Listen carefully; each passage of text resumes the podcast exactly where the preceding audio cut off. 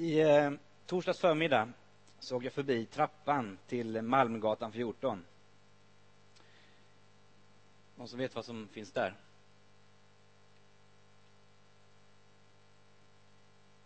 Inte.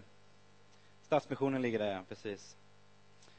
Jag hade tänkt ta lite bilder inför den här predikan. Eh, och när jag kom dit så satt det några utanför och jag gick fram för att fråga om jag kunde ta någon bild och filma lite.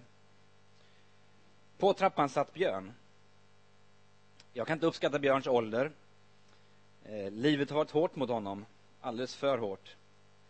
Runt om sig har han några påsar innehållande det som jag uppfattar som allt han äger. När jag kommer fram så tittar Björn upp på mig och han, han ser på mig, ler ett ganska tandlöst leende och frågar var jag kommer ifrån. Jag svarar i Immanuelskyrkan, varpå Björn avbryter mig och säger Åh, det är ju kyrkan mitt emot Köpenhamnsvägen 2. Där är jag uppväxt, i höghuset, MKB. Jag har gått både på Danfriskolan och Kronborgsskolan. Min pappa var bankdirektör och på skolan hamnade jag i fel sällskap. Jag började göra negativa saker för att få uppmärksamhet. Vet du, utanför er kyrka så kollapsade min flickvän. Ingen hjälpte henne. Hon var på väg att dö. Till sist kom två tanter som ringde efter ambulansen. Vi pratade vidare och efter ett tag så började han fråga hur det är i vår kyrka. Och så ställer han frågan så får du knytas i halsen på mig. Finns det någon mer som jag i er kyrka? I bilen därifrån, precis som nu, så, eh, så rinner tårarna.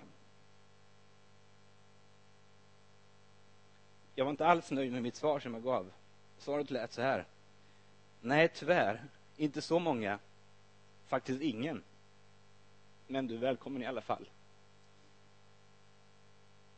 Det här var det ärligaste svar jag kunde ge. Men samtidigt så, så tomt och så, så innehållslöst. Nej, vi har faktiskt ingen som dig i vår gemenskap. Eh. Och så kommer man in på de här konerna då.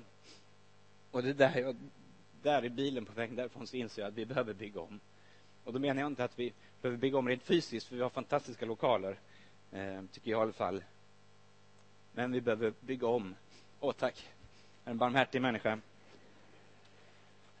Jobbar du där, eller? Tack. vi behöver se fler björnar i vår gemenskap. Vi ska läsa ett bibelställe tillsammans, Lukas kapitel 10, vers 25 till 37. En lagvärd som ville sätta Jesus på prov satte sig och sa Mästare, vad ska jag göra för att vinna evigt liv? Jesus sa Vad står det i lagen? Hur lyder orden? Han svarade Du ska älska Herren i Gud av hela ditt hjärta och med hela din själ och med hela din kraft och med hela ditt förstånd och din nästa som dig själv. Jesus sa, åh, du har rätt, gör så, så får du leva. För att visa att han var rättfärdig sa mannen till Jesus, och vem är min nästa? På den frågan svarade Jesus, en man var på väg från Jerusalem ner till Jeriko och blev överfallen av rövare. De slet av honom kläderna och misshandlade honom och sedan försvann de och lät dem ligga där halvdöd. En präst som råkade komma samma väg och när han såg mannen vek han åt sidan och gick förbi. På samma sätt med en levit som kom till platsen. När han såg honom vek han åt sidan och gick förbi. Men en samarier som var på resa kom och fick se honom ligga där och han fylldes av medlidande. Han gick fram och hällde olja och vin på såren, förband dem. Sedan lyfte han upp honom på sin åsna, förde honom till ett värdshus och skötte om honom. Nästa dag tog han fram två denarer och gav åt värden och sa, sköt om honom och kostar det mer ska jag betala det på återvägen. Vilken av dessa tre tycker du var den överfallne mannens nästa? Han svarade, den som visade honom barmhärtighet. Då sa Jesus, går du och gör som han. Det ord som Jesus använder här för barmhärtighet i, i, i texten på grekiska är elios. Elios har två innebörder i samma ord. Dels är Elios den känsla eh, som, som man får när man ser att någon far illa eller man blir berörd av att, att något, något, något, behov uppkommer, något ont träffar någon. Eh, den känslan som uppkommer i dig då. Så, oh, så. Det är den ena delen av Elios. Den andra innebörden av Elios är också den handling som det medför. Att man faktiskt gör någonting, gör någonting åt det. Eh, det är där i barmhärtigheten uppkommer. Eh, så två delar, en känsla och en, en handling eh, som leder till barmhärtighet. Då. Eh, så barmhärtighet är ingenting som man går omkring och är. Man kan inte vakna på morgonen och säga åh, idag är jag barmhärtig. Det är liksom ingen, det är ingen egenskap som man är själv, i sig själv är. Utan det är någonting som blir när du ger respons på den här känslan. Det uppkommer när du faktiskt, som Samarien, går fram och gör någonting åt det behov som du precis har blivit berörd av. Det är precis det som händer i den här texten som Jesus tar upp, den här liknelsen. Prästen såg mannen ligga där halvdöd. Vad gör han då? Ja, då viker han åt sidan. Han kväver den här känslan. Jag är helt övertygad om att både prästen och leviten kände samma sak som samarien. När de såg, oh, det där ser inte bra ut. Men responsen blev inte barmhärtighet. Responsen blev att man gick åt sidan. Och jag kan faktiskt känna igen mig i det. Eh, ibland när man är ute och går så, så, möter man en människa som man inte sett på länge och som man nog egentligen kanske borde stanna upp och, och prata lite grann med. Men jag väljer att titta på ett annat håll i hopp om att den inte får ögonkontakt med mig och därmed så det händer bara mig, men det händer. Eh, det andra kan vara att man, att man faktiskt ser ett behov. Eh, och jag, jag har jobbat på, på brandkåren i många år och den finns nere på Drottninggatan och bakom där ligger Kungsgatan och i parken på Kungsgatan finns det en bänk där jag varenda gång jag gått till lunch, i princip nästan varje gång, sett det ligga en man där. Men jag har aldrig gått fram till den mannen, jag har aldrig gjort någonting för den mannen, inser jag nu när jag satt och förberedde den här predikan. Jag gjorde som prästen och leviten, jag valde en annan väg. Men, så har vi Samarien. Det står att Samarien var på resa. Det var inte så att han gick upp på morgonen och sa idag ska jag gå ut och leta upp någon som ligger halvdöd så jag kan hjälpa den människan. Utan han var på resa, kanske tjänsteresa. Han var på väg till jobbet eller på väg hem från jobbet. Eller han kanske var på väg till kyrkan, det kanske var en söndag förmiddag. Eh, han satt där i sin bil och körde. Eh, eller så var han på väg till beachvolleybollturneringen. Eller något annat viktigt i livet. Eh, men han, han, gör det, så ser han också den här personen ligga halvdöd. Och då står det i, i, i, i Bibeln då att han fylldes av medlidande. Han kände. Men han kände inte bara, utan han gick faktiskt fram till honom. Och till skillnad från prästen och leviten förband hans sår, lyfte upp han på sin åsna eller i sin bil eller vad det nu hade varit i, i moderna termer. Tog han till någonstans där han kunde få hjälp och betalade för det och sa att om det kostar mer så löser jag när jag kommer tillbaka. Han blev barmhärtig. Så barmhärtighet är ingenting vi är, det blir vi av vårt handlande. Och där tror jag vi har ett val som församling. Vi kan välja att bli barmhärtig. Vi, vi, är inte barmhärtiga. Det är inget vi har med oss från starten. Den dagen vi bildar en förening som vi kallar församling så är vi inte barmhärtiga per automatik. Men vi kan bli, vi kan välja att bli barmhärtiga. På samma sätt som du och jag kan välja att bli barmhärtiga. Eh, det har vi val. Och Jesus, och Jesus säger i bergspredikan bara lyfta fram den här. Jesus säger i bergspredikan Var barmhärtiga så som min fader är barmhärtig. Han uppmanar oss att bli det här. Var barmhärtiga så som min fader är barmhärtig. Vi har, vi har ganska lätt för att sätta oss själva i fokus. I, eh, i ledarskapsteorin då, som, så pratar man om något som heter att man, man gör 360 graders perspektiv. Man sätter sig själv i centrum och så funderar man på okej, okay, vilka människor har jag runt omkring mig som, som, som, påverkar mig och som jag behöver påverka för att jag ska lyckas och göra ett bra jobb eller vad det nu är eh, jag har för mig. Eh, och så kan man då man ska vända 360 grader, titta sig uppåt, neråt, tvärtom och liksom vända på perspektiven och se vilka är det jag påverkar. Och det är precis det här den här lag, laglärde gör. när han säger, han har tänkt till här. Han tänker så här, okej, okay, här ska jag visa Jesus att jag är rättfärdig, jag lever minsann ett bra liv. Och så, så, så, får han ju frågan då vad är det största budet där och så säger han, ja, du ska älska Herren din Gud av hela din hjärta och hela din själ och av allt ditt förstånd. Och din nästa som dig själv. Och då tänker han till, ah, här är jag. Vem är min nästa? Om jag bara får reda på vem som är min nästa så kan jag ju faktiskt söka upp den personen och så kan jag göra någonting bra för den. Och sen har jag uppfyllt det precis som jag berättat för Jesus. Problemet är bara när, när Jesus svarar så, så, så, svarar han ju inte, ja det är Kalle. Kalle är din nästa. Det hade varit väldigt lätt för den mannen att söka upp Kalle då och göra någonting bra för honom och sen hade det varit klart. Han hade blivit barmhärtig. Jesus gör inte så här.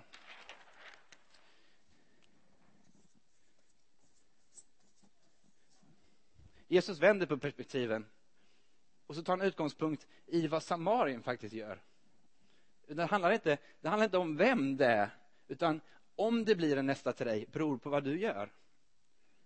Det är du som väljer om den personen du möter blir din nästa eller ej. Det är inte det nästa som definierar det, utan det är du själv. Och, och där är vår utmaning, tror jag, som, som församling, att sätta Jesus i centrum istället. och Utgå från, hur hade han gjort i det här läget? Hur hade han tänkt? Hur har han bemött? Vilka är det som han gör till sin nästa? Och väljer att göra det. Och tittar man i Bibeln då, så kan man... Är du med Christian? Bra. Eh, så finns det mängder av, av personer eller sammanhang där Bibeln tar upp det här är personer som behöver ha barmhärtighet. Som vi behöver vara barmhärtiga mot, särskilt. Då har du främlingen. I det här fallet och Lukas. I, i, eh, eh, du har den som hungrar. Du har den som törstar. Den nakne. Den sjuke. Den fångne. Den fattige. Den som behöver förlåtelse. Den betryckte. Ovännen. Den förtvivlade. Föräldralösa barn. Änkor. Och då kan man börja fundera, okej, okay, vår församling då? Hur många av de här är med i vår gemenskap? Man liksom tänker omgivning här runt Jesus. Vad, vad, finns, vad finns det i vår församling? Några, några finns det säkert här, men inte så jättemånga. Men några är vi som fyller upp det här. Om man tänker då lite större och tar liksom, okej, okay, de som inte är medlemmar men som kanske finns runt om församlingen har varit här någon gång eller kommer hit lite di, si, di, då och då, ja då är det några till. Men de flesta av dem på den här listan finns faktiskt inte i vår gemenskap idag. Björn, till exempel. Både fattig och utslagen och före detta fånge och betryckt. Och... De finns ju här ute. I Malmö. Och där vore, tycker, då ser jag, då är det utmaningen. Samtidigt som vi givetvis så kommer närmare Jesus, bli mer lika Jesus. Det är Jesus som är vår centrum, vår församling. Det är tack vare honom vi finns, annars kunde vi göra någonting helt annat. Så är vår utmaning faktiskt att också röra oss utåt. Att göra cirkeln större för vår del. Att bredda det här. Att den, den cirkeln får bli den och den får gå ut där. Att vi får fler, att vi får beröra fler människor i den här stan. Att vi får se fler som inkluderas i vår gemenskap. Det är vår utmaning. Jag tror det är det Gud utmanar oss om. Och det är det jag känner när jag möter Björn. Finns det fler av sådana som jag i er gemenskap? Och där har vi ett behov, helt klart. Då. Så vår utmaning är att röra oss utåt. Att se fler Jimmisar, som vi såg på filmen här, som gör hela resan. Från att vara här ute, hemlös och i behov av hjälp, behov av barmhärtighet, det hamnar här inne. Det finns ingenting som, är, som jag tycker är så fantastiskt som vi har haft någonting som heter Min berättelse i den här församlingen. När, när enskilda människor får komma och ställa sig upp och så berättar de sin berättelse och så får man höra den här vägen till Jesus. Eh, det är fantastiskt. Vi behöver se många sådana berättelser. Min berättelse och min berättelse och min berättelse och Jimmys berättelse och Björns berättelse. Det är det vi behöver se. Vi behöver se det i vår gemenskap. Eh. Och då ställer frågan, okej, okay, hur ska vi lyckas med det här? Liksom, hur, ska vi, hur ska vi göra det här då? tre, tre saker då. Första ska vi göra som Samarien, tror jag. Vi ska börja där vi är. Som jag sa så tror jag inte han gick upp på morgonen och sa idag ska jag hjälpa någon, idag ska jag vara barmhärtig. Jag tror han, han gick fram, han, han gjorde, levde sitt vanliga liv. Men när han såg behovet så agerade han. Börja där vi är. Eh, det tror jag är vår utmaning. Eh, måndagen innan, eh, innan jul så var jag ute och körde med min bil. Och så svänger jag in på Adelgatan nere i stan. Jag var faktiskt på väg till ett möte med Daniel, ett jätteviktigt möte. Skulle vi ha. Och vi hade fått, försökt få till det tidigare och ställt in och nu skulle det här bli av. Och så var jag på väg dit. Och när jag kör in på Adelgatan så ligger en kvinna på gatan, en gammal tant på gatan framför i vägen där. Och då hamnade jag precis där. Jag såg ju det här att hon, det, det brukar inte ligga tanter på Adelgatan. Så någon, någonting onormalt hade hänt, eller hur? Och då, då kom det här. Tanken direkt upp där. Okej, okay, det finns plats, jag kan köra om. Mm, så. Eh, eller jag kan stanna. Och eh, de två valen hade jag ju. Och den här gången så stannade jag, gick fram och, och vi var några stycken som gick fram där. Och det var en gammal kvinna, född 39, som båda handlederna var, var av på henne. Hon hade trillat och tagit emot sig och brutit dem. Ehm, och hon fick hoppa upp på min åsna, det säga, i min bil i väntan på ambulansen. Ehm, och det blev inget möte. Jag fick ringa till Dan och säga att jag kommer inte, jag hinner inte. Ehm, det kom upp något annat med i vägen. Och jag ångrar inte det. Men det är de valen vi kommer i hela tiden. Och vem, vem, vem är det som är i det här ute av oss? Ja, det är vi. Det är här ute vi jobbar. Vi jobbar i Malmö och vi läser och vi studerar, vi rör oss, vi bor, vi var grannar och så. Det är inte våra pastorer. De är mest här inne. Vilket de också ska vara, det härligt. Så börja där vi är. Se behov och gör något åt det. Det andra, våga. Det kräver, det kräver mod. Det kräver inte så jättemycket mod att gå ur bilen och, och hjälpa henne. Det, det, är mer sunt förnuft. Eh. Men i, i nyårshelgen så var jag uppe i Orsa och då bodde vi på någonting som hette Orsa Betelinstitut, eh, eller har hetat så. 1991 så hade man sista bibelskoleklassen. Man har varit en bibelskola i, i jättelång tid. Och när jag gick omkring i de lokalerna där så hittade jag nere i källaren ett stort bibliotek. En fantastisk guldgruva med, med mängder av gamla väckelseböcker. Alltså beskriver väckelseskildringar och biografier av, av gamla predikanter. Och jag älskar sånt. Jag tycker det är, det är som en guldgruva. Det är fantastiskt att läsa om vad, vad andra människor har gjort för Gud. Och eh, en av kvällarna där så hamnade jag där nere och min fru kom efter och undrade vad, vad tog du vägen? Då var jag där och då satt jag och läste en biografi om D.L. Moody eh, som är en stor, stor eller känd predikant i USA, levde på i slutet av 1800-talet, början på 1900-talet. Eh, jag visste att han var predikant, men jag visste inte så mycket mer om honom. Och jag började läsa den här biografin. Och det som slog mig var att, att 90 % av biografin handlade inte om hans predikningar och hans stora fälttåg och, och med korståg med, med, med, tältmöten och så vidare. Utan det mesta handlade om, om vad han gjorde för att, att starta utbildningar. 1900, eller 1879 så lyckades han övertyga, för han såg ett behov. Han såg att, att kvinnorna i den trakten där han bodde, han bodde på, på, på landsbygden, kvinnorna i, i den trakten, de fick ingen utbildning för de hade inte råd att betala.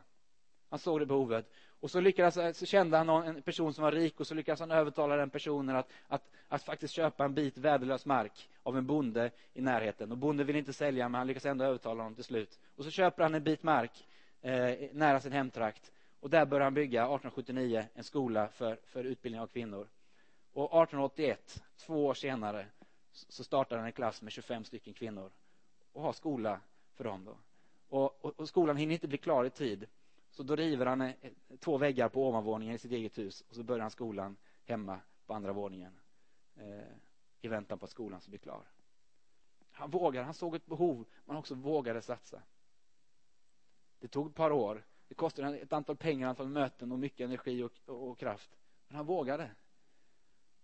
Sen på köpet kom ju männen i trakten och sa att men vi har heller ingen skola. Och så byggde han en skola till för, för, för, för män då, och utbildade dem. 1876 så, så, fick han visionen om att starta en, en, en, bibelskola i Chicago tillsammans med en kvinna där som han kände. Eh, den, den bibelskolan invigdes Eh, om det ska se så jag säger rätt så jag inte ljuger om siffror, 1887. Alltså 11 år senare så invigde man det som blev Moody Bible Institute. Eh, som sen blev en, en världskänd eh, bibelskola och finns än idag. Jag har kört förbi den. 11 år. Det är inte bara att våga satsa och våga tro på den vision man har, utan ha tålamod också. Och det tror jag vi ska ha med oss när vi börjar prata om att, att börja röra oss här ute. Det här är inte klart imorgon. Vi behöver bygga om. Vi behöver ha konen här länge. Vi börjar välja annan väg när vi går in många gånger innan vi är framme. Om vi ens kommer fram. För när vi väl är färdiga så kommer någon nya fram och säger att borde vi inte göra det, det också? Det är väl härligt. För det tredje, det första var började vi är, det andra är våga. Eh, så det tredje, satsa det bästa av det bästa av det vi har. I, i Apostlagärningarna 6 och 1 så ni vet apostlagärningarna, anden faller och församlingen växer till och de blir ganska fort väldigt många. Bara de första dagen så blev de ju 3000 i församlingen och det växer till väldigt kraftigt. Eh, efter ett tag så uppkommer ett problem, ett logistiskt problem. För de, de har matutspisningar varje dag. Och på de matutspisningarna så, så, så börjar man klaga att änkorna sätts åt sidan. Man missar, man missar änkorna helt enkelt och det börjar klagas på det, att man inte prioriterar dem i matbespisningen. Vad gör man då? Går man ut och hittar någon då som inte har någonting att göra, som finns över, som finns i periferin någonstans. Skulle inte du kunna fixa lite mat till de här änkorna så det här är ur världen? Nej, det gör man inte. Utan man kallar samman bröderna, församlingsledningen. Och så säger man frågan, vi har ett problem här. Det är så att våra änkor sidosätts. Vad gör vi åt det? Och då står det så här, i Apostlagärningarna 6 och 1 och framåt. Eh, vi ska välja ut sju män med gott anseende som är fyllda av helig ande och vishet och dessa ska sätta de här uppgifterna. Och då väljer man ut dem och en av dem man väljer ut är Stefanos. Stefanos som sen senare i, i eh, kapitel 7 faktiskt blir stenad och blir martyr på grund av sin tro och sina, sina gärningar för Jesus. Så det var liksom inte det var inte B-laget man ställde upp där. Det var första uppställningen som man tog, ställde fram. Och om, om Stefanos särskilt står det just i det sammanhanget, han var fylld av tro och helig ande. De lät man fixa med mat till änkorna. Och det säger mig någonting, för vi, vi har en fantastisk kyrka här, fantastisk lokal, den är central, bra, vi är bra skick, vi har 21 lägenheter här, vi har ganska bra ekonomi. Eh, vi har mängder av begåvade människor i gemenskap, eller hur? Om du inte vet vad de är så titta omkring så ser du dem. Vi är här. Eh, vi har otroliga resurser. Och om det här är viktigt för oss så ska vi också satsa det bästa av det vi har. Stefanosarna av oss. Eh, de bästa resurserna, de bästa lokalerna, de bästa tiderna, de bästa gåvorna. Jag skäms lite grann för att säga att den sociala eh, budgeten i vår församling, den är, den är marginell i relation till den totala budget vi har. Så kan Daniel säga att man kan räkna på lite olika sätt. det kan man, men titta på det vi har öronmärkt. Så är det ganska marginellt. Och jag säger Jimmys bidrag genom sin skiva, det är en väldigt stor andel av de pengarna. Så Jimmy är en hjälte. Men vi behöver satsa det bästa av det vi har. Och då invänder du kanske, hur, hur orkar vi med det här? Ska jag nu behöva eh, lägga om all min tid och försumma mina barn och, och sluta jobba och, och, så? Nej, säger jag väldigt tydligt. Nej, det tror jag inte förväntas om. I, i, i Nya Testamentet så anordnar man insamling till församlingen i Jerusalem. Det skrivs ganska mycket om det när man läser Nya Testamentet faktiskt. Eh, nästan lite oproportionerligt mycket tycker jag. men, men, det kanske säger någonting då, att, man, att, det var viktigt att församlingen i Jerusalem hade det bra. Eh, för de hamnade i svårtider eh, ganska snabbt in på för den nya församlingen då. Och då började man ordna, Paulus när han var ute och reste så började han ordna en insamling för de här. Och till, till att hantera den här insamlingen satte han Titus, en av sina bästa medarbetare, satte han till att ordna den här insamlingen. Och i, apostel, eller i Andra Korinthierbrevet kapitel 8, vers 8 så står det så här. Eh, det här är ingen befallning, men jag vill pröva äktheten i er kärlek genom att ställa den mot andras hängivenhet. Ni känner vår Herre Jesus Kristi stora gåva. Han som var rik blev fattig för er skull, för att ni skulle bli rika genom hans fattigdom. Det är ett råd jag ger er och det kan ni ha nytta av, ni som i fjol påbörjade arbetet och det med goda viljan. Fullfölj nu arbetet så att resultatet svarar mot den goda viljan, allt efter förmåga. Har någon bara den goda viljan så, har, så är han välkommen med vad han har och bedöms inte efter han inte har. Meningen är ju inte att andra ska få det bättre och ni får det svårt. Nu kommer det. Nej, det är en fråga om jämvikt. Nu skall ert överflöd avhjälpa deras brist för att en annan gång deras överflöd ska hjälpa eh, er brist. Så blir det jämvikt som det står skrivet. Han med mycket fick inte för mycket och han med lite fick inte för lite. Och när jag läser bibelstället så för det tillbaka mig in på Björn igen. Björn ska inte få för lite och jag ska inte få för mycket. Men det behöver bli jämvikt. Det är för många linusar och för få björnar här i gemenskap. Och då säger jag inte att det ska bli färre linusar. Det får det bli gärna fler av, av, av oss. Men vi behöver få fler björnar. Som, som får eh, några kvadratmeter eh, att vara på, bo på. Värme, en sovsäck, mat, hjälp, vänner som kan hjälpa honom i missbruket. Eller vad det nu är. Och vi har det. Vi har både värme och kvadratmeter och mat. Så det handlar om att få jämvikt. Det handlar inte om att vi ska slita ut oss eller ge upp allt vi äger och allt vi har. Vi ska skapa jämvikt. Och vet ni, jag har en dröm. Jag var med om en fantastisk grej 2007. Ehm, vi tog ju beslut 2003 om att börja bygga om våra lokaler. Ehm, ni som inte var med då, eh, vi hade en kyrka som var intakt 1956 modell. Och det var eh, härligt och charmigt på sitt sätt. Vi hade en linoleummatta som, som hade klarat alla dessa år. Och, och, och, men det var bara det att det var inte anpassat för våra behov här och nu. Vi behöver grupprum, vi behöver lokaler, vi kunde visa powerpoint vi, eh, och så vidare. Eh, och, och, då tog vi beslut om att börja bygga om. Och den, den en söndag i, i hösten 2007 så hade vi invigning.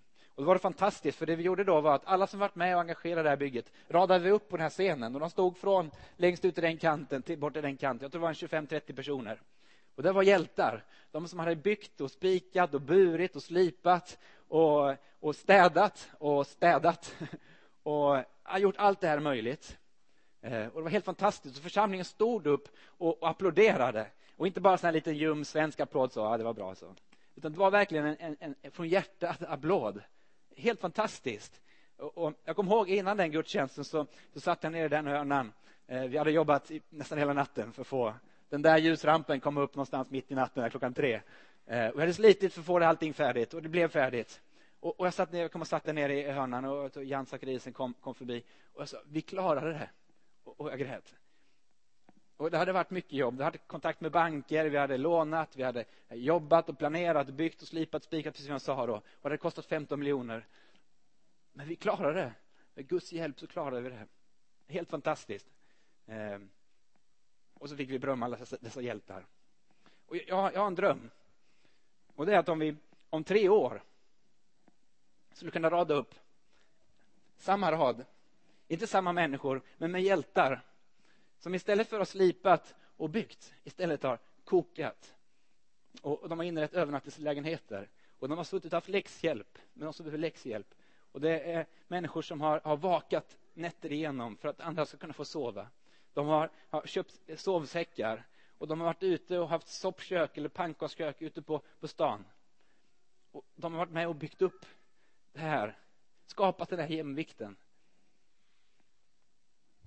då tror jag, då tror jag vi kommer att jubla som församling. Då tror jag verkligen vi kommer att säga att vi blev barmhärtiga. Vi gjorde det. Vi klarade det. Vi satsade pengarna. Inte för vår egen skull. Utan vi vill se att, att Jesus var i centrum i den här stan, i våra liv. Och då blir vi barmhärtiga. För han är det. Var barmhärtiga, så som er fader är barmhärtig. Det, det, det, är min dröm och jag, jag hoppas att jag ska kunna sitta här i, i, i och, och, ge ovationen. Egentligen vill jag nog vara med och stå här framme, men, men kan andra få göra. Och vi, det bästa är ju det här att vi är ju inte ensamma. För det är faktiskt han som har sagt oss att göra det här. Gå du och gör som han, säger Jesus. Vi är inte själva i det. Gud är med oss. Och i bergspredikan så säger han faktiskt saliga är de barmhärtiga för de ska själva möta barmhärtighet. Det kommer någonting tillbaka. Rita säger här i inledningsvideon jag får så mycket tillbaka. Och så ler hon. varför hon engagerar sig i recoverygrupper under hela hösten. Vi får någonting tillbaka. Vi står inte själva i det. Eh. Mm. Lovsångarna, ni kan få komma fram. Vi ska göra så här nu att eh, om jag får upp en bild bakom mig här så, så ska vi ta en stund eh, i bön och, och lovsång. Eh, du kommer få möjlighet till eh, förbön. Det kommer ske där nere vid de fönstren på den sidan som vi alltid brukar göra. Det bör finnas förebedjare. Om du känner någonting, det här vill jag dela eh, med någon, det här vill jag förbön för, det här vill jag ha hjälp med, så känn dig välkommen att komma dit ner. Eh, vi kommer också drömplank. Det är inte så jättestort, men det finns en, en uppspänd papp där nere. Därpå kan man få skriva sin dröm. Det här ser jag att vi skulle kunna göra, eller jag skulle kunna göra. Det här är min dröm. Eh, vill man inte skriva det offentligt så finns det ett bord där nere med en liten låda. Man kan skriva en lapp och så lägger man i den lådan. Jag drömmer om, jag skulle vilja se det här ske. Eh, de här skulle jag vilja, vilja vara nästa för. Eh, så den förslagslådan finns där nere. Eller är det så att du kommer hem och så sitter du ikväll och funderar på att här borde vi göra som församling, eller här borde vi ta tag i, eller här borde vi börja, eller jag har redan gjort det här, jag vill att ni ska veta det, för det görs ju redan mycket idag bland oss. Så finns det en mejladress, eh, 2010, eh, om det inte är Vision 2010 som är, det är bara 2010, 2010 imanuel.nu. Där kan man mejla in under hela den här serien vi har nu, tre söndagar på raken, där man kan mejla in här, tankar, idéer, förslag. Så, så nu, nu, har du möjlighet att, att, vara med och ge lite respons på det här. Det sista jag skulle säga bara, och det här är, det här är superviktigt. Eh, för hela det här tar ju utgångspunkten i att Jesus får i centrum. Känner du, eller upplever du när du hör det här, att jag har inte det? Jag har inte Jesus i centrum. Det finns så mycket annat. Jag gör ofta det här 360-snurrande. jag sätter mig själv i centrum och funderar på vad, är, vad skulle jag kunna få ut av det här och där Gud bara är en liten, en liten box av alla andra boxar som finns runt omkring mig. Men han behöver få komma in i centrum igen. Så är det tillfälle att göra det nu. Det finns ingen bättre tid på året än i början av året att starta. Man brukar ge nyårslöften, gör inte det. Men glöm inte Jesus. Sätt han i centrum. Och har du inte det så, så är det tillfället att göra det nu. Eh. Och den andra, det här uppmaningen då, var barmhärtig eller bli barmhärtig. Eh, I en psalm så, står, så är, finns det en vers som säger så här, inte jag, men Jesus kan. Jag är svag, men inte han. Vi är inte själva i det här. Det handlar om Jesus.